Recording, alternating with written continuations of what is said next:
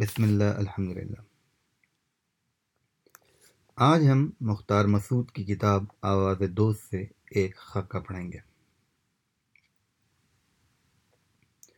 واحدی صاحب کو جب میں نے آٹوگراف البم پیش کی تو انہوں نے ورق پلٹ کر چند دستخط دیکھے۔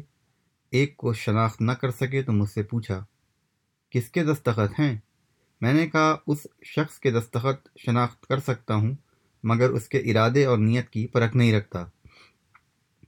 یہ دستخط ایک روبہ مزاج اور روس سیاہ وزیر اعظم کے ہیں۔ واحدی صاحب نے اپنے دستخط کیے اور یہ نصیحت لکھی۔ بولنے، لکھنے اور ہر کام کرنے میں یہ ملحوظ رکھنا چاہیے کہ اس سے دین یا دنیا کا کوئی فائدہ ہوگا یا نہیں۔ دنیا سے واحدی صاحب کی مراد اپنی خواہشات کی تنگ و تاریخ دنیا نہیں، بلکہ نو انسانی کی فراخ اور کشادہ دنیا ہے۔ میں سوچنے لگا کہ کیا میری البم میں کسی ایسے شخص کی دستخط بھی موجود ہیں جس کی زندگی اس نصیحت کا عملی نمونہ ہو۔ میں نے ورق الٹے شاہ اور بانو شاہ کو چھوڑ کر میں ایک شاعر کے دستخطوں پر پہنچ کر رک گیا۔ یہ شخص بھی عجیب ہے۔ چار بار جیل ہوئی، گیارہ حج کیے اور تیرہ دیوان شاعری کے مرتب کیے۔ سیاسی ہنگاموں کا حساب اور عوامی تحریکوں کا شمار ناممکن ہے۔ ملک کے لیے آزادی مانگی تو کالج سے نکالے اور حوالات میں داخل کیے گئے۔ کتب خانہ اردو معلّہ ضبط ہوا، نایاب پلمی نسخے پولیس ٹھیلوں پر لاد کر لے گئی۔ مسودات ان کے سامنے جلائے گئے۔ ہاتھوں میں ہتھ کڑیاں پہنائی گئیں اور پاؤں میں بیڑیاں ڈالی گئیں۔ ایک بار گرفتاری کا یہ منظر تھا کہ یہ جلسہ گاہ میں زمین پر منہ کے بل گرے ہوئے تھے، پولیس کے کچھ سپاہی مار رہے اور کچھ اٹھا رہے تھے۔ کچھ بند نہ پڑا تو زمین پر اگی ہوئی گھاس کو پکڑ لیا اور جب اٹھایا گیا تو گھاس بھی جڑ سے اکھڑ گئی۔ ذرا سی دیر میں پولیس کی لاری پریوں لادے گئے جیسے بار برداری کا سامان لادا جاتا ہے۔ اس وقت ان کی زبان پر انقلاب زندہ باد کا نعرہ تھا اور دونوں مٹھیوں میں گھاس۔ دیکھنے والوں نے جانا کہ یہ شخص فرنگ کے دبدبے کو پریکاہ کے برابر بھی نہیں جانتا۔ جیل میں قید تنہائی ملی، سال بھر ایک من آٹا ہر روز پیسا، ہتھیلیاں زخمی ہو گئیں، مگر نازک خیالی اور مضمون آفرینی نہ گئی۔ کہتے ہیں مایا عشرت بے حد ہے غم قید و وفا، میں شناسا بھی نہیں رنج گرفتاری کا۔ کٹ گیا قید میں ماہ رمضان بھی حسرت گرچہ سامان سحر کا تھا نافتاری کا۔ آج کل بیشتر سیاسی قیدی جیل میں اپنے گھر کی نسبت زیادہ آرام سے رہتے ہیں۔ اور کسی سیاسی تحریک کے سلسلے میں بہت سے لوگ قید ہوں تو جشن کا سما بن جاتا ہے۔ باہر جتنا شور ہو، لیڈر کو اتنا ہی آرام ملتا ہے۔ حسرت قید ہوئے تو ان کے حصے میں صرف اذیت اور مشقت آئی۔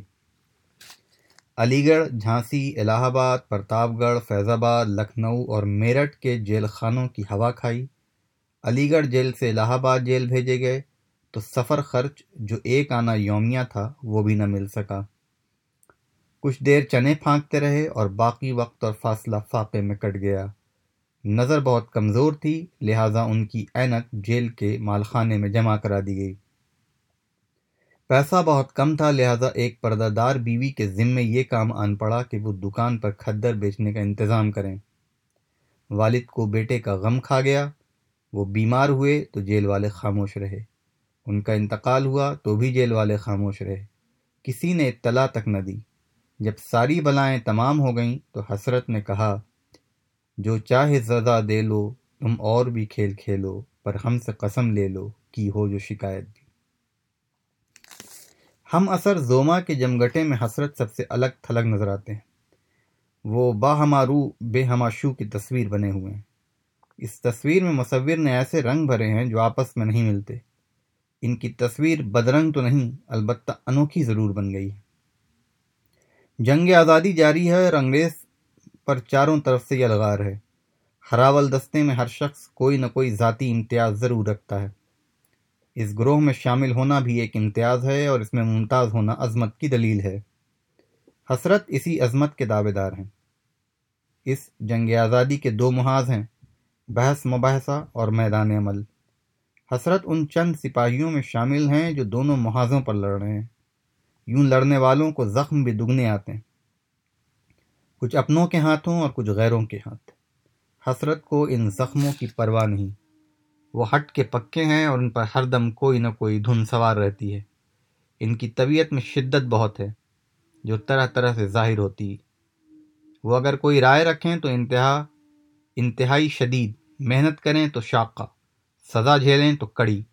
راہ اختیار کریں تو پرخطر۔ حضر میں ہوں گے تو اسرت میں بسر کریں گے۔ ان کی یہ ادا اکثر لوگوں کو سمجھ میں نہ آئی لوگ شدت اور استقامت کو ایک ضدی طبیعت کی خصلت جان کر ان کے خلاف ہو گئے۔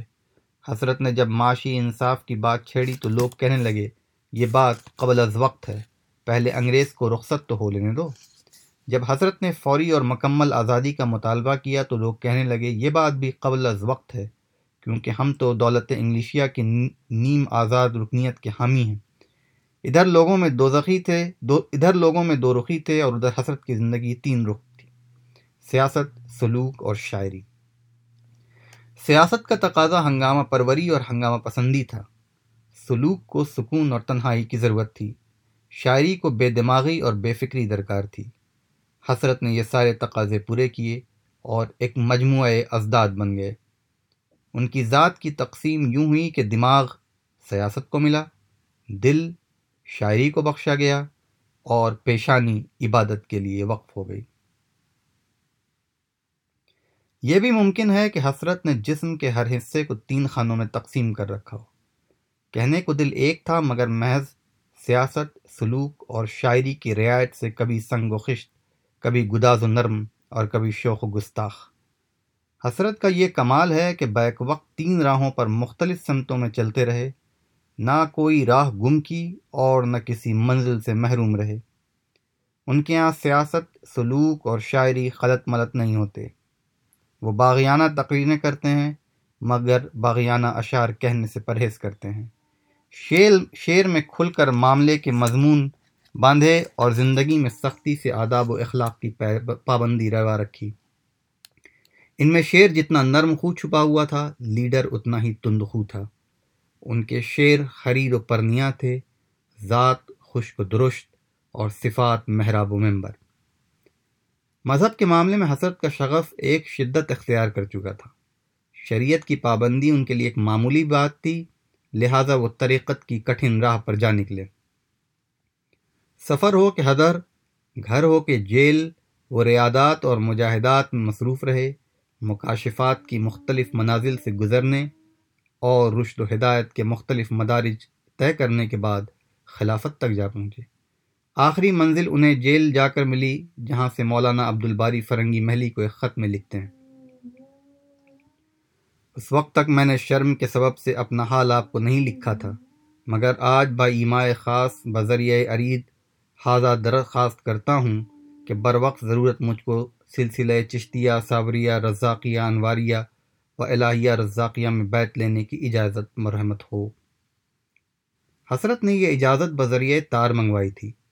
بیت کرنے میں وہ ہر سالک سے آگے تھے، اور جب اجازت ملی تو بیت لینے میں کسی شیخ سے پیچھے نہ رہے۔ شوق کا یہ عالم تھا کہ مزارات پر حاضری دینی شروع کر دی اور پابندی سے اوراس میں شامل ہونے لگے۔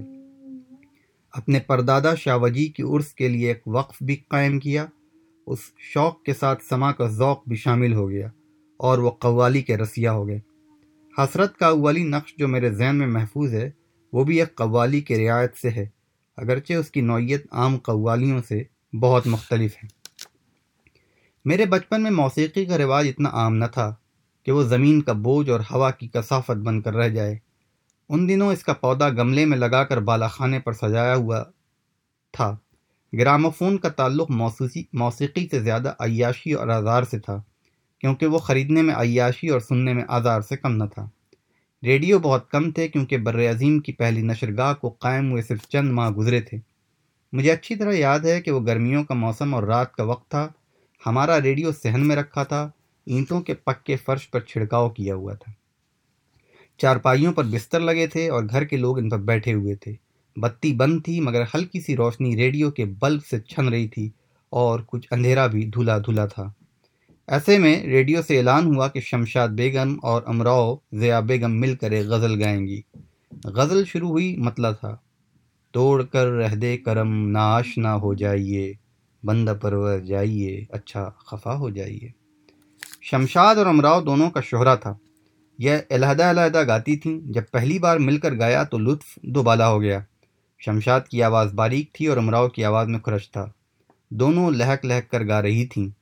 آواز میں جادو تھا اور غزل میں برجستگی ایک سما بن گیا۔ یہ طویل اور مسلسل غزل نفس مضمون کے اعتبار سے واسوخت ہے، مگر لہجے کی رومانگی، شائستگی خالص روایتی غزل کی ہے۔ غزل کے آخری شعر آئے تو قطع تعلق کی ضرورت کا ذکر کرنے اور ترک محبت پر اختیار رکھنے کا دعویٰ کرنے والے شاعر نے روایت اور محبوب دونوں کے پاؤں پکڑ لیے۔ ہائے رے بے اختیاری، یہ تو سب کچھ ہو مگر اس سراپا ناز سے کیوں کر خفا ہو جائیے؟ یہ بے بسی اور بے اختیاری کہ نہ وہ مائل ہو اور نہ اس سے خفا ہو سکیں۔ شاعر اس کشمکش میں گرفتار ہوا اور کہنے لگا،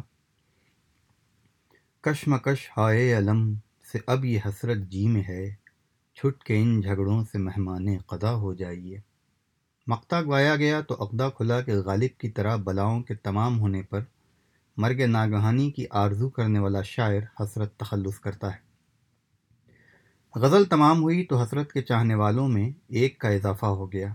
جن سے اندیکھے چاہت ہو جاتی ہے، جن سے اندیکھی چاہت ہو جاتی ہے، انہیں دیکھنے کی خواہش بہت شدید ہوتی ہے۔ جب میں نے حسرت کو پہلی بار شاعر کی حیثیت سے دیکھا تو اپنی آنکھوں پر اعتبار نہ آیا۔ ودا قطع بے ڈھب، جسم بے ڈول لباس بے طور، آواز نہ خوش ان کی ذات میں اتنا کھردرا پن نظر آیا کہ پاس آتے ہی چھل جانے کا خطرہ لاکھ ہو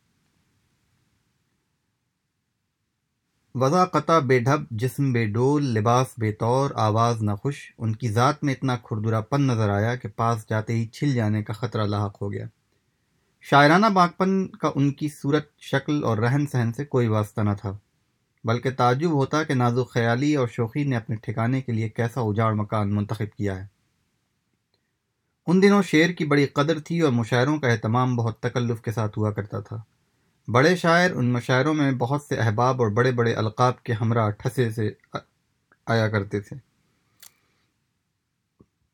شاعر انقلاب، شاعر شباب، شاعر رومان، امام یاسیات فردوسی اسلام، شاعر مزدور، یگانہ روزگار، شان نشریات جانشین داغ اور غزل کی آبرو جب کسی اجتماع میں شامل ہوتے تو اپنے اپنے سبھاؤں کا پورا پورا خیال رکھتے۔ ساغر نظامی ایک ایسے کامیاب شاعر تھے جن کے یہاں سبھاؤ کے ساتھ سنگھار بھی ہوتا تھا۔ اس منظر میں یہ دیکھ کر یقین نہ آیا کہ وہ جو کھدر کی اچکن میں دوہرے بدن والا، بال بڑھائے، پچکی ٹوپی پہنے، ٹوٹی ٹوٹی کمانی کی اینک لگائے بیٹھی ہوئی آواز سے باتیں کر رہا ہے، وہی رئیس المتغزلین حضرت موہانی ہے پہلی نظر میں صرف اتنا دیکھا کہ اس شخص پر حسرت برستی ہے اور اس شاعر کا قافیہ اسرت سے ملتا ہے۔ اس تجربے کے بعد میں نے پہلی نظر سے کبھی دھوکہ نہیں کھایا، کیونکہ اس کا اعتبار بالکل اٹھ چکا ہے۔ اب تو کئی کئی بار دیکھنے کے بعد بھی سوچنا پڑتا ہے کہ جو دیکھا وہ کہیں نظر بندی کا عالم تو نہ تھا۔ حسرت کی سادگی میں ان کے مشرب اور مشغلے دونوں کا حصہ تھا۔ ان کے قومی کام اتنے اور ایسے تھے کہ جم کر روزی کمانے کی نوبت ہی نہ آئی۔ اور اگر کہیں سے کچھ یافت ہوئی تو اس کو گنوانے کے سو بہانے بن جاتے تھے۔ سرکاری ملازمت کے خلاف ان کا خمیر اٹھایا گیا تھا۔ کوئی نجا، نجی ادارہ انہیں ملازم رکھ کر انگریز سرکار کا اتاب کیسے مول لیتا؟ کسی دوسرے کی مالی امداد پر جینے کے وہ روادار نہ تھے۔ اسرت کبھی ان کے کاموں میں حائل نہ ہوئی اور انہی کاموں کی وجہ سے انہیں اپنا کام کرنے کا کبھی وقت نہ ملا۔ کھدر کی دکان ہو کہ رسالہ اور چھاپے کی مشین۔ سبھی توجہ سے محروم رہے یا ضبط ہوئے۔ اسرت کا علاج انہوں نے دنیاوی ضروریات کو امکانی حد تک کم کر دینے سے کیا تھا۔ یہاں تک کہ ایک بار کسی دوست کو لکھا کہ اسمبلی سے ملنے والا سفر خرچ بچا رہا ہوں تاکہ مجلس اقوام متحدہ میں جا کر اردو کا مسئلہ اٹھا سکوں۔ حسرت کی سادگی ان کی آخری منزل نہ تھی۔ ان کا سفر قناعت سے شروع ہوا اور لا تعلقی پر پہنچ کر ختم ہوا۔ ان کے انتقال پر مولانا ابوالکلام آزاد نے لکھا کہ انہیں دیکھ کر قرون اولا کے مسلمان یاد آتے تھے۔ اسلاف کی اس یادگار کو لوگوں نے کھدر کے کپڑے کی دکان کرتے بھی دیکھا۔ اس دکان پر ایک پیمانہ تھا اور ایک معیار، وہ کپڑے کے لیے اور یہ آدمیت کے لیے۔ کوئی عام آدمی ہوتا تو حسرت کی زندگی میں پیش آنے والی سختیاں سہتے سہتے ساری سخن فہمی اور سخن سنجی ہوا ہو جاتی۔ حسرت کا کمال یہ ہے کہ انہوں نے شاعری اس دل جمعی سے کی کہ گویا وہ اس کے لیے پیدا ہوئے تھے، اور اس کے علاوہ انہیں کسی اور بات سے دلچسپی نہ تھی۔ حسرت نے اپنی شاعری کو سیاست سے آلودہ نہ ہونے دیا، اور اسی طرح راہ سلوک میں بھی قافیہ پیمائی سے اجتناب کیا۔ سیاست اور طریقت کا حوالہ ان کی شاعری میں صرف اس قدر ملتا ہے کہ ان کے شوق کی نشاندہی ہو سکے۔ ان دونوں مضامین کے اشعار علیحدہ کر لیں تو وہ خالص غزل کے شاعر رہ جاتے ہیں۔ غزل کی خوش قسمتی ہے کہ حسرت نے شعر کو سیاست میں نہیں گھسیٹا وگرنہ مومن نسیم اور تسلیم کے جانشین کا دیوان ایسا سیاسی اور ثقیل مصروں سے بھرا ہوتا۔ بلون تلک، مہاراج تلک، آزادی کے سرتاج تلک۔ گنگا دھر بال تلک کی سیاسی خدمات اتنی عظیم کب تھیں کہ ان کے خاطر اردو شاعری کو حسرت کے ہاتھوں تلخ اور بدمزہ کیا جاتا۔ وہ تو شاعری کے دو مکاتیب کے خوبیوں کو باہم جمع کرنے اور یوں غزل کا ذائقہ بدلنے اور بہتر بنانے کے لیے آئے تھے۔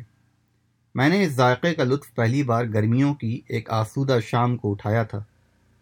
مگر اب شعر حسرت سے لطف اندوز ہونے کے لیے موسم اور وقت کی کوئی قید نہیں رہی۔ اردو میں شعر کہنا بہت سہل اور اچھا شعر کہنا بڑا کٹھن کام ہے۔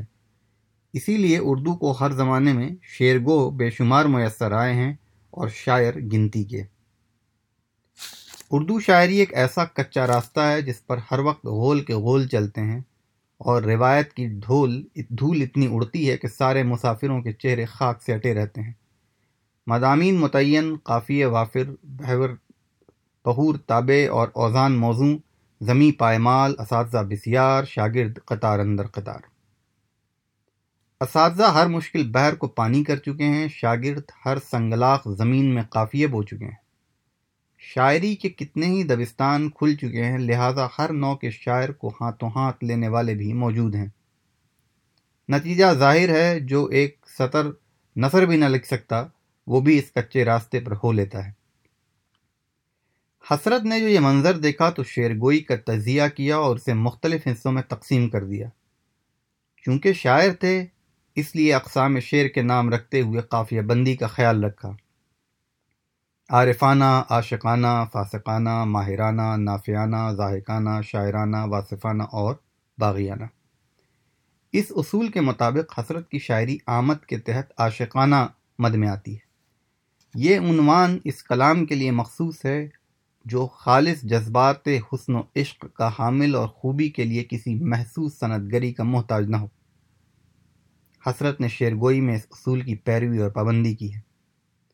حسرت کے سامنے شاعری کے دو مستند مدرسے تھے، دہلی اور لکھنؤ۔ ایک بیان کی وجہ سے ممتاز تھا اور دوسرا زبان کی خاطر۔ حسرت نے اپنی اس عادت کے خلاف جس کا اظہار وہ سیاست یا سلوک میں کیا کرتے تھے، شاعری میں میانہ روی اختیار کر لی۔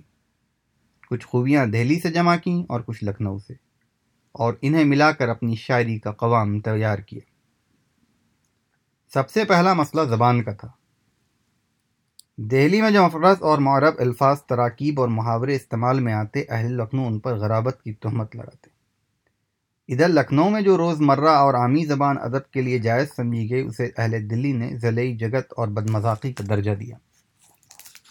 حسرت نے عربی اور فارسی پر قدرت تکتے ہوئے انہیں اپنی شاعری کے دائرے سے باہر رکھا۔ حالانکہ ہر وہ اردو شاعر یا نثر نگار جو ان زبانوں پر قادر ہوتا ہے، وہ ان سے مغلوب ہو جاتا ہے۔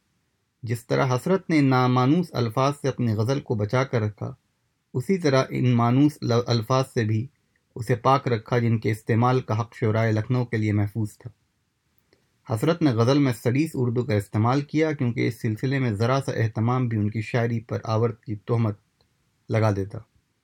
اور اسے عاشقانہ اسے عاشقانہ کے بلند درجے سے نکال کر شاعرانہ یا ماہرانہ کلام کے پس درجے میں پہنچا دیتا۔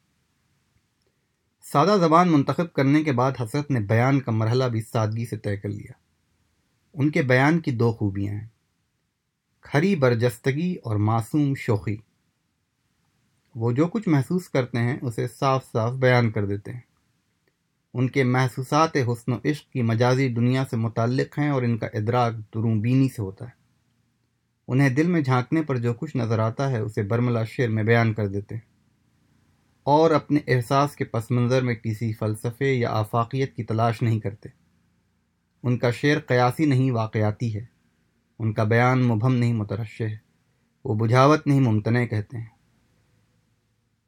شعر کہتا ہوں، ممتنع حسرت، نغز گوئی میرے، میرا اشار میرے میرے اشار نہیں حسرت کا شعار یہ تھا کہ شعر برجستہ بہر سادہ، موضوع روایتی، خیال، اکثر شوق بیان، گاہے رنگی ان تمام خوبیوں کا عکس اس غزل میں ملتا ہے۔